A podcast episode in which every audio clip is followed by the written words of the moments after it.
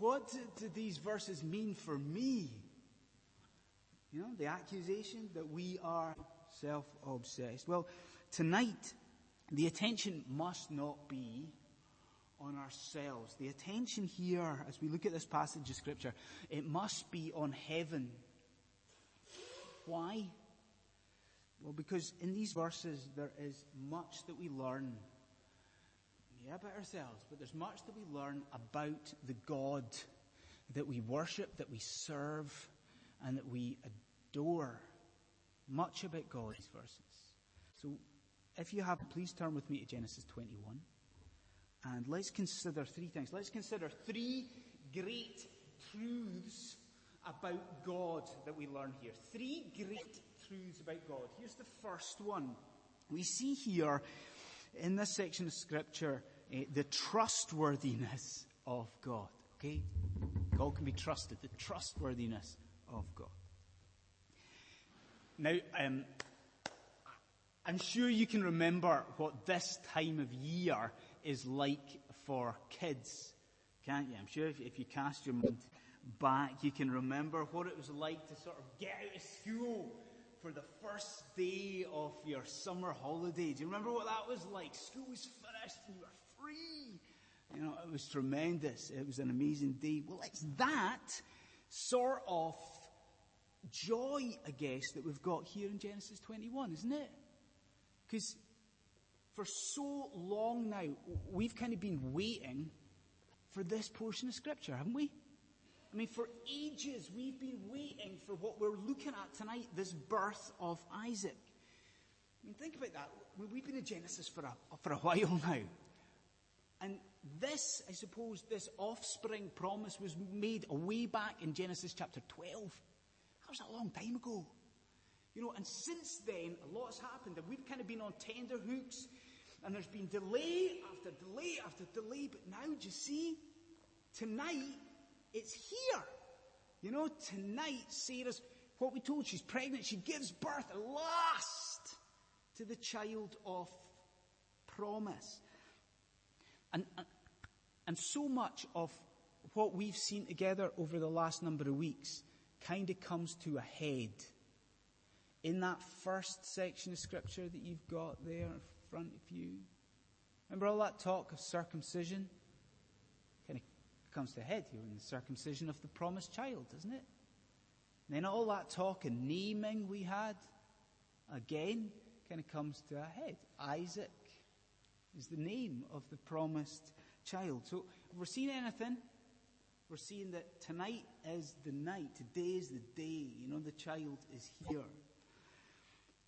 But really, what is emphasized by the author here is that this event that we're looking at, this birth of Isaac, what's emphasized here is that this birth was always absolutely sure.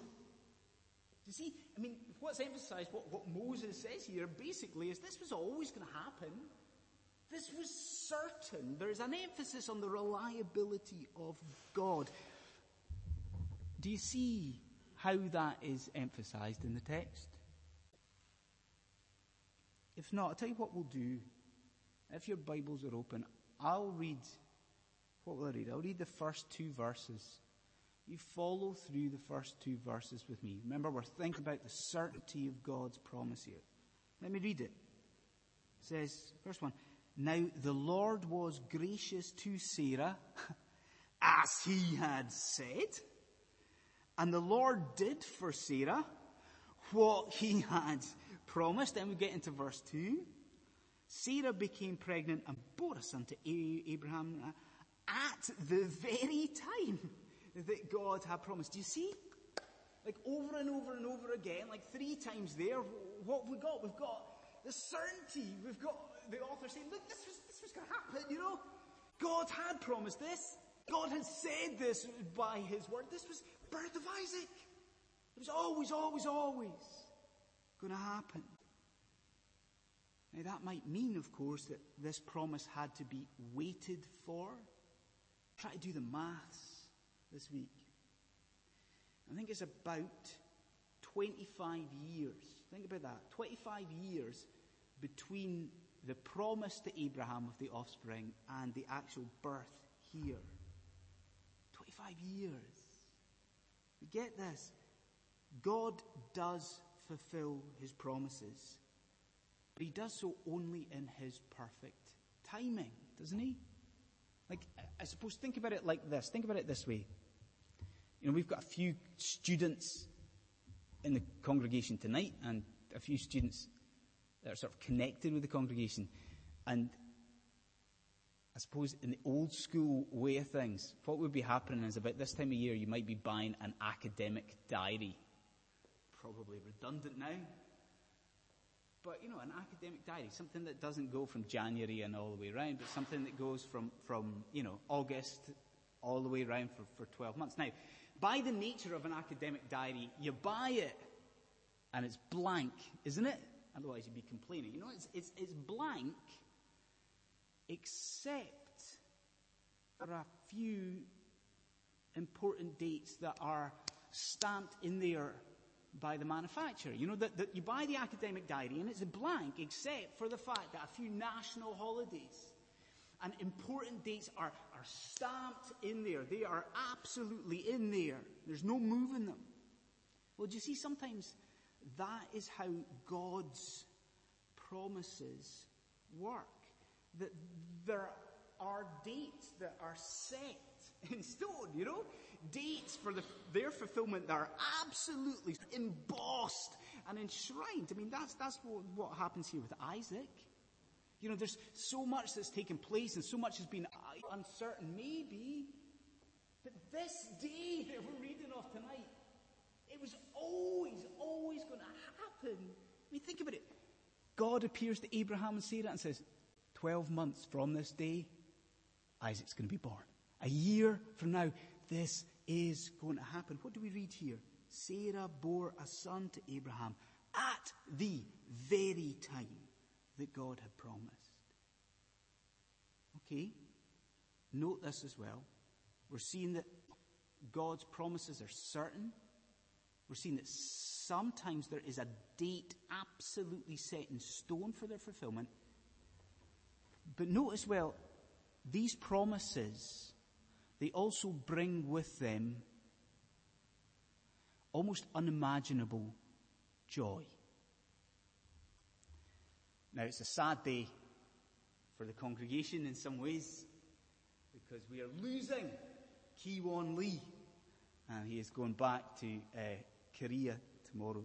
Now, Key um, has been staying at our house for, for the last few nights. And one night, Key and I stayed up chatting for a wee while, and we were talking about language. And Key had a question for me. Key, if I'm embarrassing you, I'm sorry, but you're going, so there's not much you can do.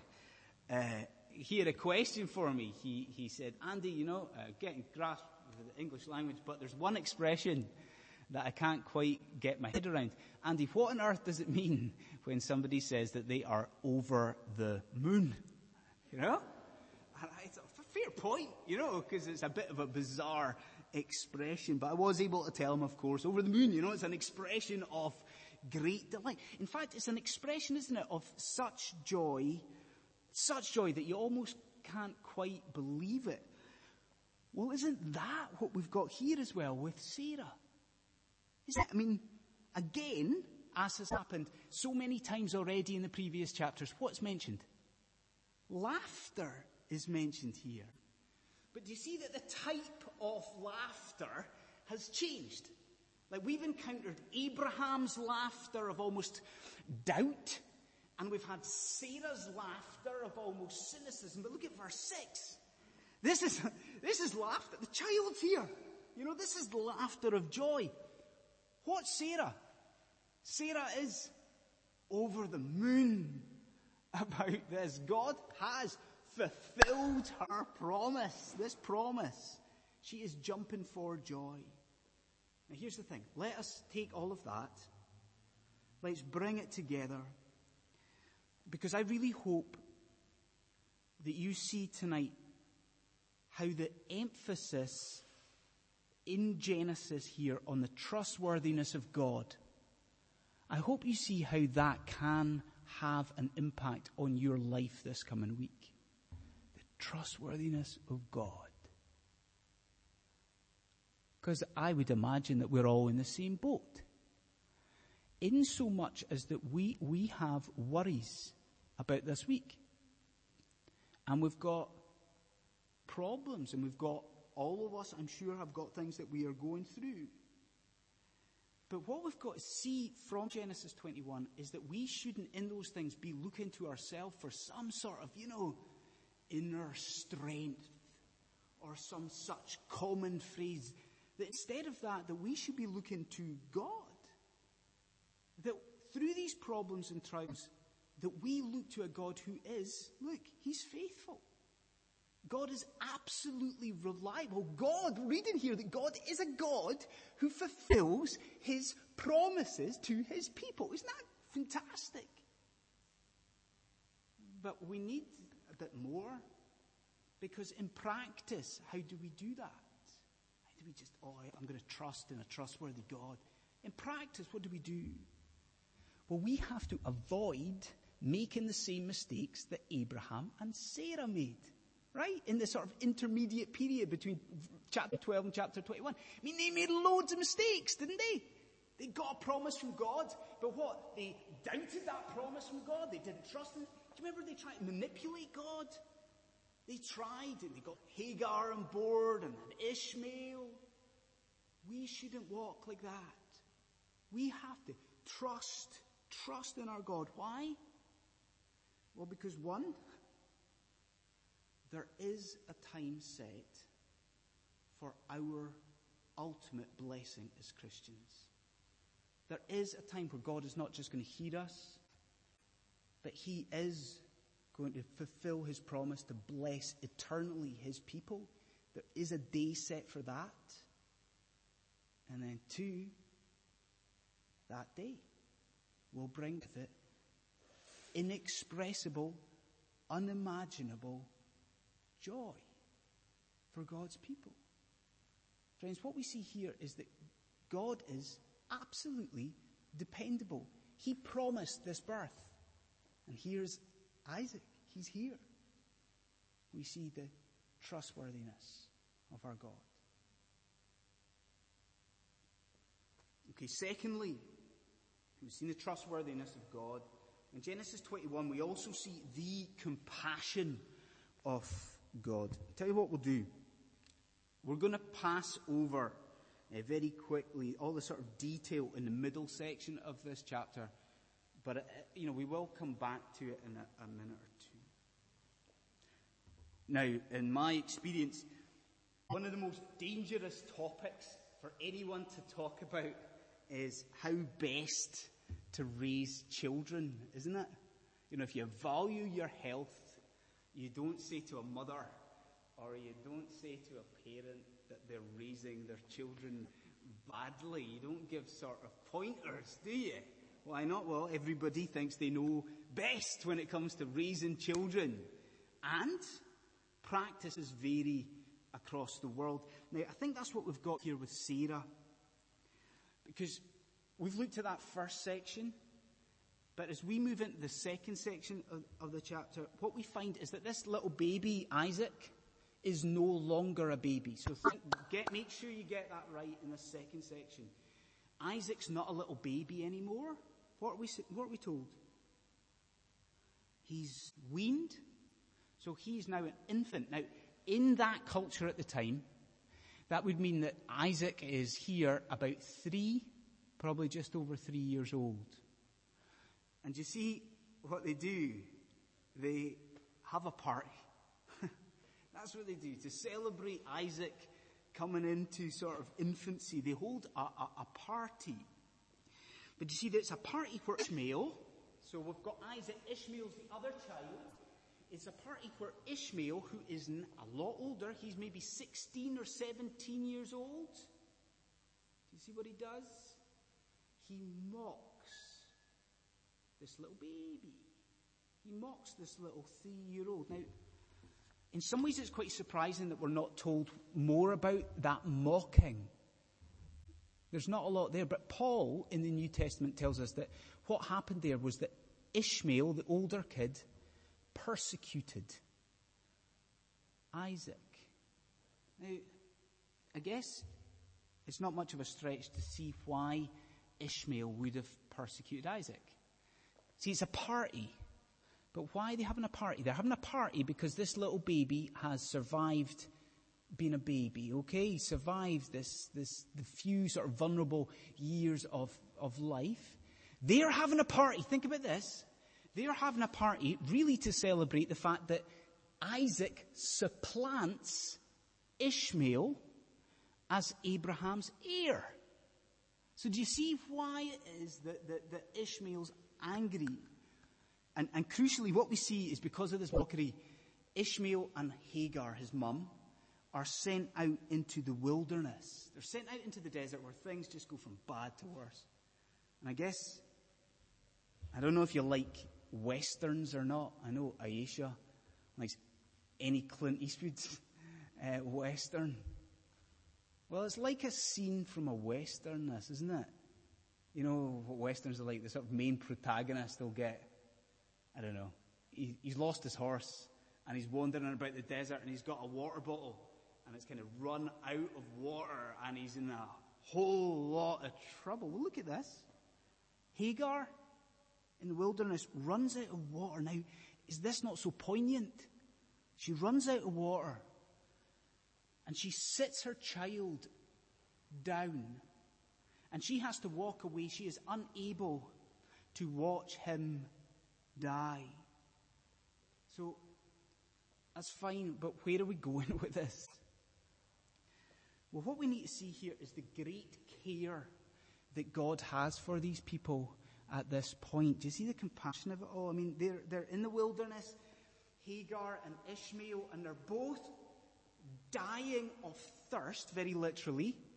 And they are both, we're told in scripture, crying, they're sobbing, and although the NIV doesn't tell us this, what happens is that Ishmael, sitting by this bush, 16 year old boy, crying about to die, what he does is he prays.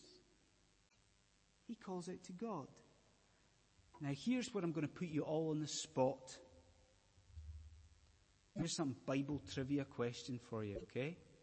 Are you on your toes? This will test whether you've been listening to the sermons over the last couple of weeks, okay? Can you remember what Ishmael's name means? Do you remember what it was? Do you remember? His name means the Lord hears. You see the fulfillment of it? He cries out to God, and what happens? God does hear. And the Lord not only assures him of his survival and his mother's survival, but what does the Lord do? He reveals a well. He saves them. They can drink from the well. But what we've also got to see here, and this is the, the main point, is that here we see not only God's care, but God's care for people who make stupid mistakes. Don't we?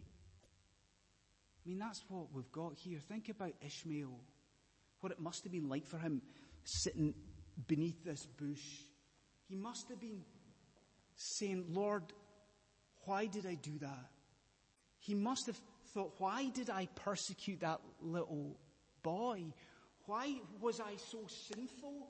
Why? What got inside me that I would do such a nasty thing to this kid? You see, he's thinking, why have I made such a stupid mistake? And isn't that situation very, very true for, for us? That our mistakes, our sinful errors have the same effect as they have for Ishmael. That the sins, the stupid things that we do, they push us out into the spiritual wilderness, don't they? We make a mistake and we find ourselves in a spiritual desert. We think, Lord, there is no way after I've done that that you are going to hear me. There is no way after I've made this mistake that you are ever, ever going to have me back and forgive me. But what we learn from Genesis 21, if we learn anything, is if we call to God, just like Ishmael does under this bush here, not only is God going to hear our cry, but He's going to do what He did there. He will provide a revelation, a revelation that forgiveness for those mistakes is available. It is forgiveness available in the well of living water that is Jesus Christ. If you are in a situation where you are in that spiritual desert, bemoaning the mistakes and the sins you've made, you call it God. Because what will happen in Jesus Christ? The Lord hears.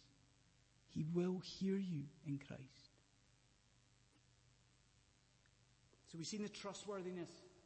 We've seen the compassion. We close tonight with a third thing, and it is the salvation of God. Trustworthiness, compassion, the salvation of God. And here, I feel like a sort of a reckless joiner or a reckless tradesman because what we're going to do here is we're going to go back over what we've already covered to address a problem or to address a concern because let's face it, we need to ask why it was that Ishmael and Hagar were allowed by God to be sent out into the wilderness. No?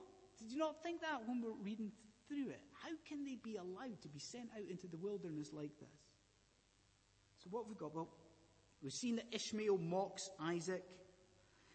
But did you notice that it was Sarah? It was Sarah that wants Ishmael punished. It is Sarah that asks Abraham to get rid of Ishmael, get rid of him, get rid of this woman Hagar, get them out of my sight. And then you must have noticed Abraham's reaction to that. I mean, the man's broken by this. Like, this is his son that he is sending out into the desert. We've seen in a previous chapter that Abraham loved, loved, loved Ishmael.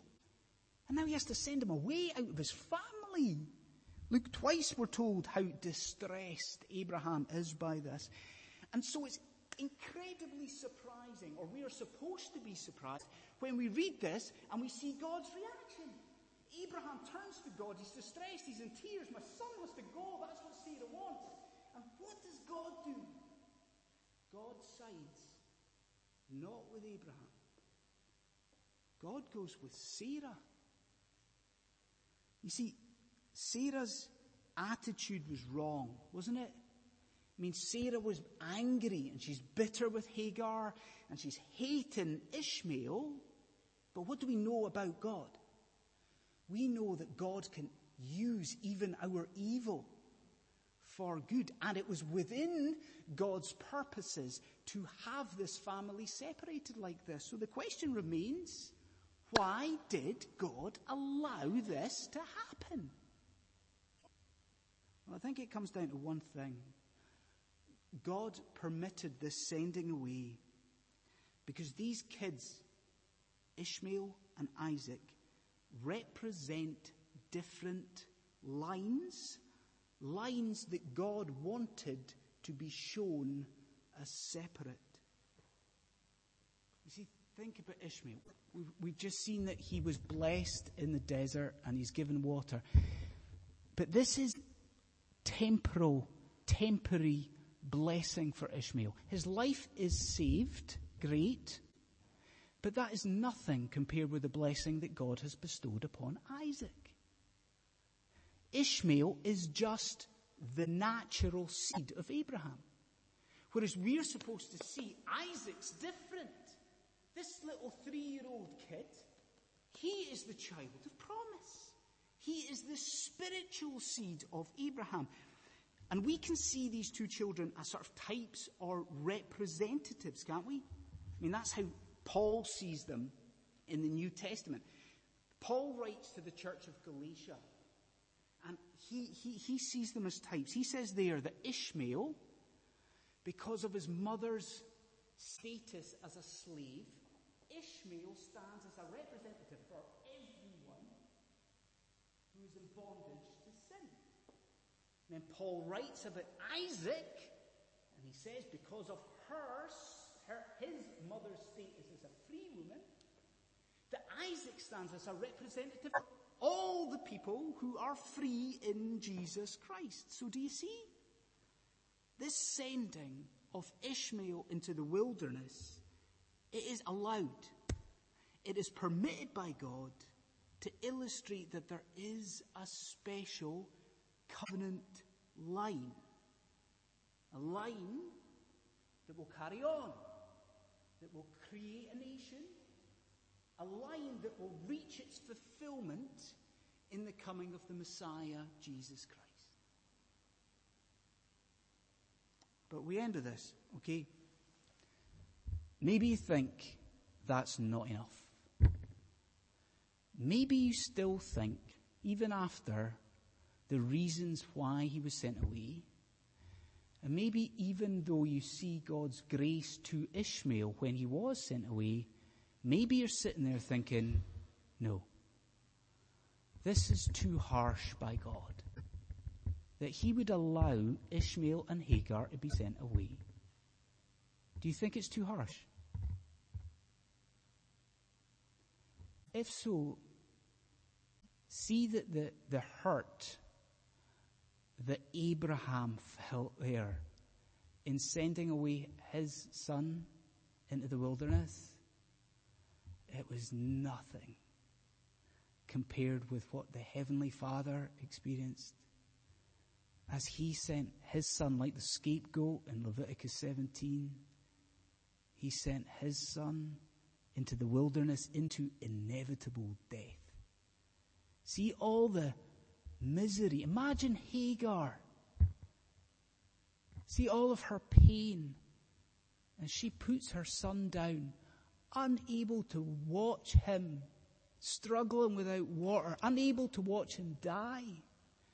It is nothing compared to our Father who had to, because of our sin, watch.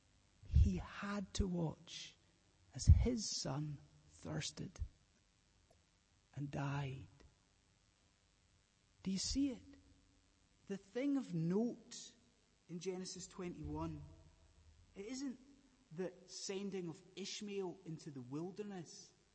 The thing of note is that in choosing a line of promise, God always knew that this would mean the death of his own son. Do you see that? The thing of note isn't Ishmael away there in the desert. The thing note, the thing that, that is amazing is this provision of a child of promise. So I'd ask you to ask yourself tonight very carefully and very, very prayerfully, where is it you stand this evening? Where do you stand? Do you stand behind Ishmael because you're bondage to sin? Or do you stand this evening because of the salvation of God? Do you stand behind Isaac? Ask yourself, I urge you, tonight, do you stand in Christ? Let's pray.